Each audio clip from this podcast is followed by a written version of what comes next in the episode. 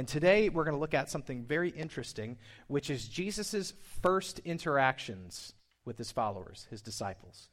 Um, and so turn with me, uh, if you will. Well, actually, I'm going to put this first um, scripture up on the screen. This is from the Gospel of Mark, actually, Mark chapter 1. Some of you may be familiar with this passage. It says this As Jesus walked beside the Sea of Galilee, he saw Simon and his brother Andrew casting a net into the lake, for they were fishermen. Come follow me, Jesus said, and I will send you out to fish for people. At once they left their nets and followed him. But when he'd gone a little farther, he saw James, son of Zebedee, and his brother John in a boat preparing their nets. Without delay, he called them, and they left their father Zebedee in the boat with the hired men and followed him. Now, when you read that passage in the Gospel of Mark, uh, you get the impression Jesus didn't know them, right? Jesus is just like walk on the beach, Sea of Galilee. Hey, there's these guys in a boat. I think they'd be good. And he yells at them, and they're like, sure, sounds good. I'll just leave my whole family, my career, everything. We'll just follow after you. And um, I've heard actually many a sermon sort of preached in that direction, like, uh, wow, what amazing faith. They just dropped everything and followed him. I'm not knocking those sermons. Lives have been changed by those sermons, I'm sure. But John gives us the backstory to this moment that they already knew each other. This wasn't the first time Jesus met these men who were fishing. He knew them. So John gives us sort of the, the, the uh, moment when they first got to know each other. So that's what we're going to look at today. Turn with me to John 1 35. John 1 35. We'll follow it from there.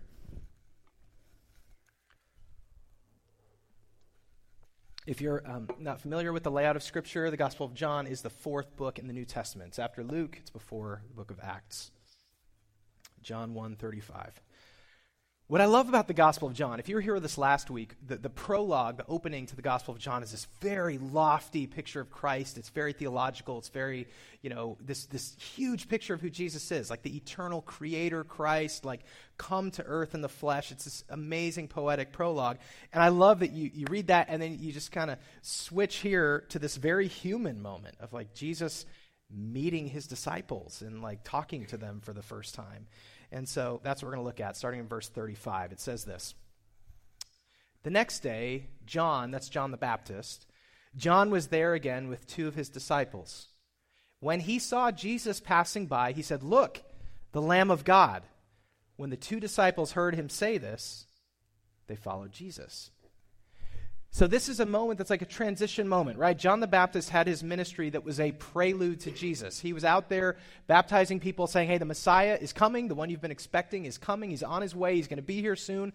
Follow me, and then I'll let you know when he arrives. So, that, so John has his own disciples, and they're, they're hoping for salvation. They're, they're, they're wanting to see the Messiah, and they finally see what they're waiting for. And John the Baptist points to Jesus and says, That's him.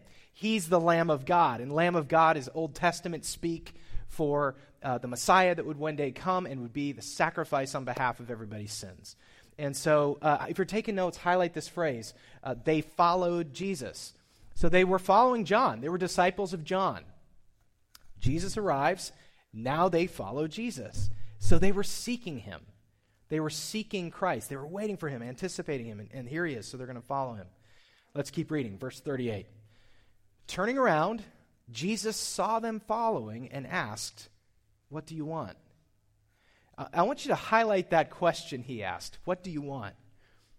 This is the first exchange, recorded exchange, of Jesus and, uh, and his closest followers. They, they come after him and, and he asks them, you know, what do you want? Now, he already knows. You know, when God asks you a question, he's not seeking information. He knows everything. So when he asks a question, it's, it's really trying to get you to think about you. And um, so it, the, I feel like the meaning of that question is really more along the lines of why do you think you're following me? What do you think you want from me? And this is his first question to his disciples. And I think it's a challenging question for us too as we think about our own lives following Christ. Why are we following him? Is it to make our life easier? Is it to achieve some goals? Is it, you know, I just want to sort of get into heaven, you know, punch that ticket and be on my way, live my life how I want? Why are we following him? Or are we seeking after him because we want to seek him? We want to be with him, have a relationship with him, and we want to embrace the life that he wants to give us and the calling he has on our lives, both now and in eternity. So he's asking them, you know, why do you think you're following me? Let's see how they answer his question. Let's keep reading. They said, Rabbi, which means teacher, where are you staying? Come, he replied, and you will see. So they went and saw where he was staying, and they spent that day with him. It was about four in the afternoon. So highlight a couple things here. Highlight rabbi, that's this is their response, and also where are you staying? So he said, why, why are you following me? What do you want? Why do you think you're following me? And they, they said, Rabbi, where are you staying? Now, rabbi was a term of respect. Um, so even just calling him rabbi was saying we are looking to submit ourselves to your teaching and follow you on your terms. Um, where are you staying? That was not just looking for information, like, did you find a nice Airbnb in town? Like, just looking for recommendations. That's not what they were going for. That was an expression of devotion. Where are you staying? In other words, I want to be where you are.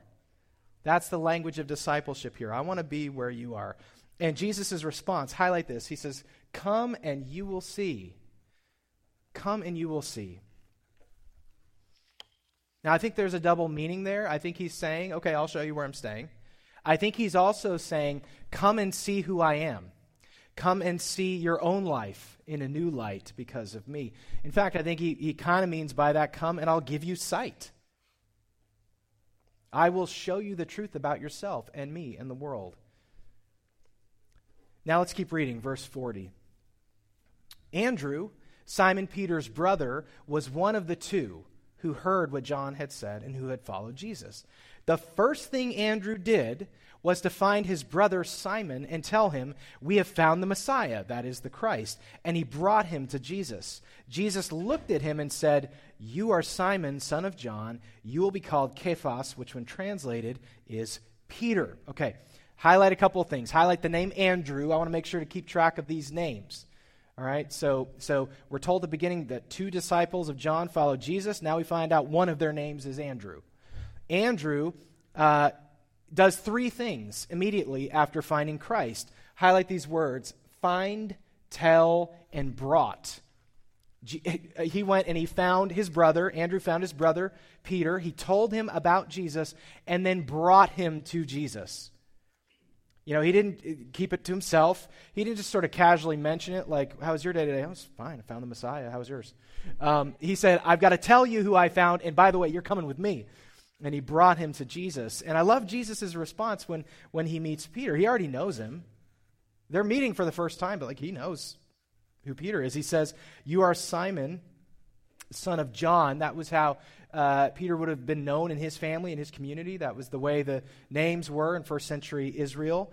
Um, so you were known, you know, by uh, whose child you were, Simon, son of John. Uh, and then he gives him this new name.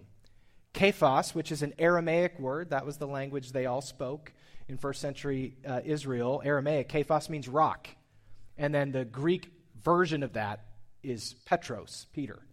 So, so they basically mean the same thing, but it means rock. And so highlight that name, by the way, Peter, at the end. I want to keep track of these names. So Peter there. And Jesus knew Peter, and he knew what he would become. He, I want to give you a nickname, Rock. I know who you are and who you're going to become in following me. And you know, I, what I think is wonderful about that is Jesus knew all the ways that Peter would disappoint him. and he didn't say, You're Simon, son of John. We'll see how it turns out. I'm going to be watching you. No, I see who you're going to become. I'm going to give you a name that's reflective of who I know you are and who you're going to become.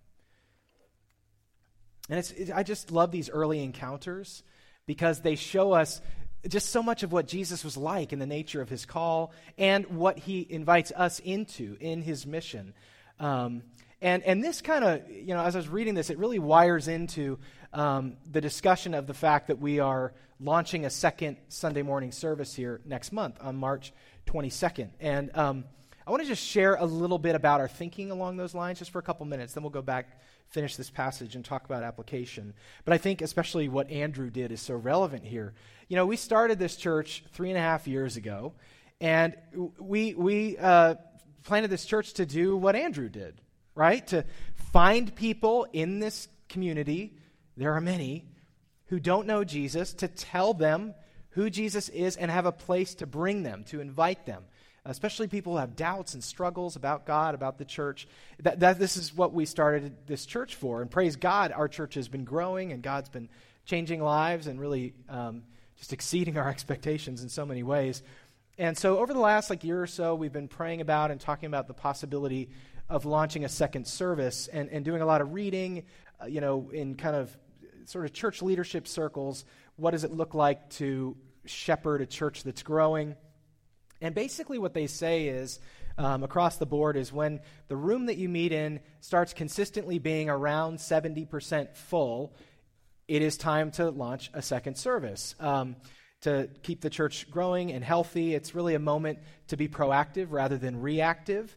Um, and, and really, there's kind of two things that are accomplished by adding a second service, um, uh, launching a second service. Externally, having another service is just more opportunities for people to attend. It's just another option. If 10 o'clock doesn't work right now, then people just don't come. But if there are two options, that, that really makes a big difference. Internally, it's more opportunities for people at Real Hope to lead, to serve, um, and it's another, oppor- it's another service to invite people to come to. And so it's really this moment to spur ourselves on uh, as we continue to reach out and try to uh, impact this community and share the gospel. And launch is really the right word. Uh, we're not just adding a service. Adding a service is sort of like, uh, it's, you know, we're running out of room. We, you know, I, I don't want to sit next to these people. I want a little more space. Let's add another service.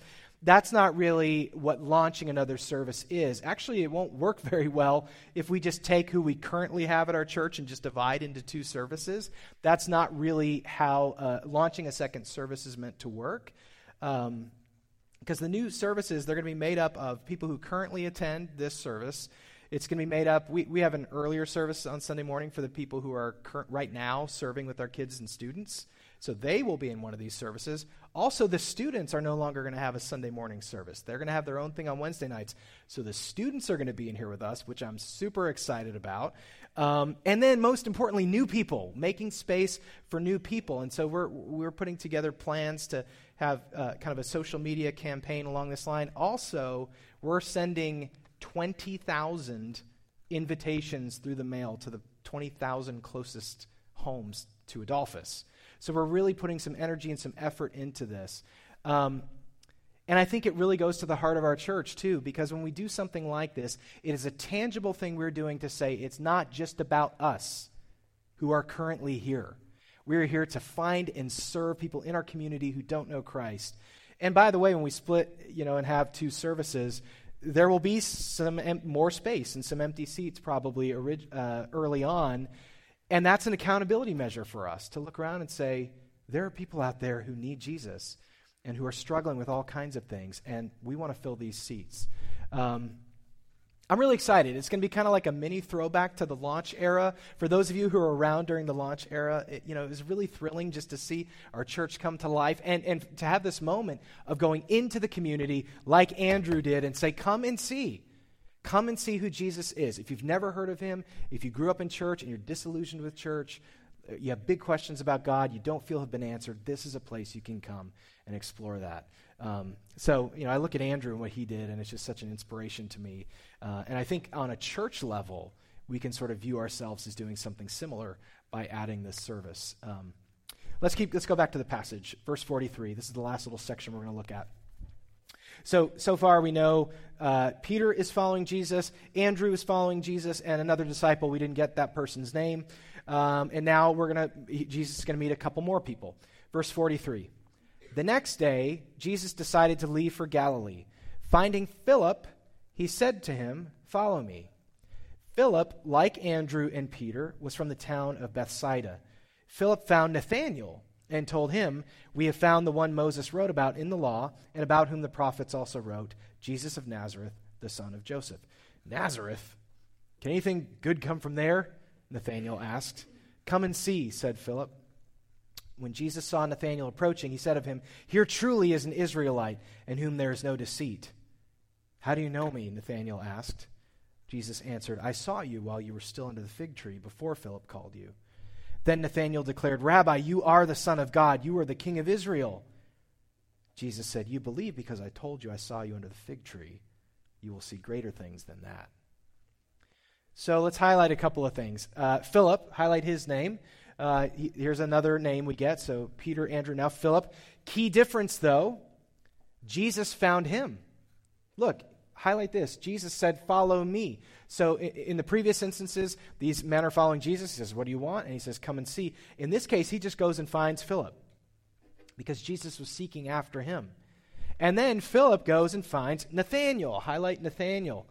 Um, and, and there's his famous response Nazareth. Can anything good come from there? Highlight that. Poor Nathaniel, like forever he's known as that guy. Like he had that response. Like, you know, give me a break is basically what that means. Like, you know, it's just a, a cynical mindset of, you know, God wouldn't show up like that. Come on. We're talking about God. He's going to show up in Nazareth. Like, no, I don't think so. It's very hard to believe. It sounds very modern to me, Nathaniel's response. Like, come on, please. You know, it's it, it, it's it's it's just that that that um, just re, you know instant reaction of doubt and cynicism and and that sort of thing. I've interacted with many Nathaniels. I've had my Nathaniel moments. Some of you might be having a Nathaniel moment right now or a Nathaniel season. I just made that up, Nathaniel seasons. I'm going to trademark that. Um, but look at Philip's response. I think this is really important for us not to miss, right? So Nathaniel is like, come on, give me a break. Like, this is obviously not God. Nazareth, please. And then look at Philip's response. Um, he, he doesn't get discouraged. Um, he just says, come and see. It's a very Christ like response. That's what Jesus said you know, previously when the others were following him. He doesn't write Nathaniel off. He doesn't say, okay, I guess it didn't work, and move on. He said, hey, Okay, you don't believe me? Fine, come and see. And then Nathaniel gets the same treatment as Peter did, right? Like Jesus already knows him. Like, I know you. And, uh, and then he has this interaction with Nathaniel about, you know, uh, you're going to see greater things than this little mini miracle I just did of telling you something I couldn't have known. Um, but I love that response from Philip. Come and see. All right, let's talk about application for a second all right? Looking at Jesus' initial uh, interactions with his followers, I think there's several key lessons for us that tell us something about who God is and also the calling on our lives because of who he is. Um, so the first one is this Jesus invites us to seek him. Jesus invites us to seek him, right? He said, Come and see. When those first two disciples were following him, where are you staying? He says, Come and see. You know, he's inviting us to follow after him, to seek him. And then the other side of that coin that's so important too that we see in this passage is that Jesus seeks us. You know, he doesn't just invite us to seek him, and that's the end of the story. He's also always seeking us. I love in the New Testament, Jesus says, you know, knock and the door will be answered. He's inviting. And then in Revelation, he says, I stand and knock at the door. So it, that, that, that, that simultaneous picture of Jesus always seeking after us and inviting us to seek after him. You see this right here in the first interactions with Jesus' disciples. And then thirdly, I love this one, especially when thinking about, you know, just the life of our church. Uh, God seeks people through us. You know, he enlisted Andrew to bring in Peter. He, he enlisted Philip to bring in Nathaniel. So God, you know, God's overseeing the whole process, but he, he wants his people to be involved in drawing others to himself. He invites us into that. He wants us to see that up close. And so he works through us. The next thing, this is a summary of Andrew's approach that I think is so good find, tell, and bring. Andrew's example. This is a, a, a, simple model for sharing Christ. You find people in your life who don't know Jesus. You find them, you identify them, you tell them about Christ. Uh, again, you don't have to be a theologian and like make a perfect argument from the New Testament. You just talk about how Jesus has changed your life, what, what God means to you, and then you say also, you know, come with me. I want to take you to a place where you can grow and learn as well. Find, tell, and bring. It's a, it's a wonderful uh, example for us as we think about sharing Christ as individuals and also as a church family. And then finally, I think this is the lesson from Philip and Nathaniel. Don't be discouraged by doubts or cynicism. Don't be discouraged by doubts or cynicism. You know, for those of us who are Christians, when we tell people about Jesus, some people will push back or blow you off. It will happen. Or they will think, you know, okay, like, I've had a hard day. Like, please don't bring this up. I don't want to go there. Like, these conversations do happen. And, and, and we shouldn't be discouraged by that. We shouldn't take that personally. We shouldn't view that as a reflection on us or think, well, gosh, I just did it wrong. You know, they would obviously be having a thriving relationship with Jesus right now if I had just remembered that one scripture. No, you have to trust God is at work and He's going to use you. He uses us even as we sort of fumble for the words. He, he, the Spirit works in spite of our words, He just works through relationships. And so don't be discouraged. There will be people who are doubtful about your claims. They are cynical. They think the church is just corrupt. They think Christians are all hypocrites. Yes, people believe that. But that should not dissuade us from sharing Christ. Um, you know, and I mean, again, like Philip's response of just, okay, come and see. Just see for yourself. You don't have to take my word for it. Come see for yourself. Now, I do want to say also, I think this applies uh, to those of you, there may be some in this room who, who are not Christians. Um, don't let your doubts or cynicism dissuade you from exploring the biggest questions in life. Because these are the most profound questions in life.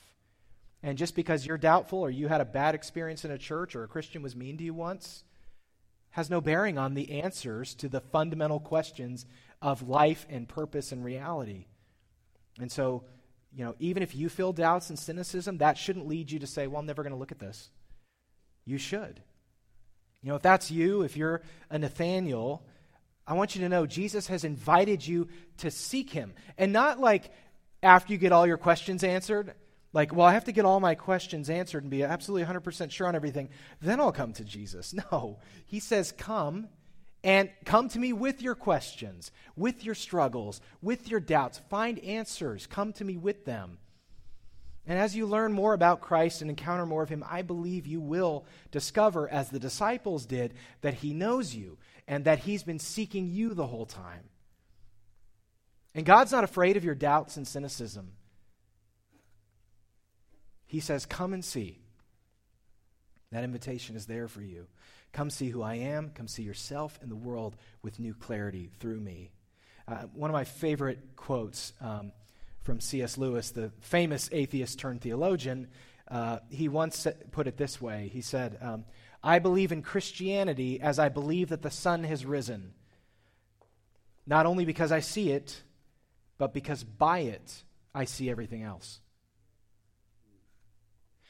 So Lewis was saying the proof that Jesus is real was not only that he looked at the evidence and the historical, you know, background of the gospels and all that. That's like the sun rising. He can point to it and say, "Okay, I'm convinced by that evidence." That was only part of it. The other evidence of the truth of Christ was that when he came to Christ and embraced him and realized how much he was loved, his whole view on the world and himself changed. He had a whole new lens and he, he just experienced the truth in his life. So don't let your doubts and cynicism keep you from exploring and, and coming to Jesus and discovering who he is. Now, for those of us who are Christians, I think this passage of, of Jesus' early interactions with his disciples is profoundly encouraging, right? I mean, he seeks after us, and he invites us to seek him, and he uses us to draw others toward him. Because I think he wants us to experience the joy of watching lives transformed. You know, he's not like, no, I got this. You guys are, you know, you guys are good. You're saved, and then just, you know, live your life. And I'm going to do the, the, all the amazing stuff over here of, of transformation. You don't get to see any of it. No, he wants his church, his people, to be involved and to be on the front lines of seeing lives transformed. He invites us into that. I mean, that's really the, the basis of like our mission statement as a church. Our mission statement is we exist to join Jesus in his mission to transform lives. It's his mission. He wants to transform lives now and for eternity, and he, in, he has invited us into that. And so we as a church want to join him in what he's doing, and we want to see up close as he changes lives.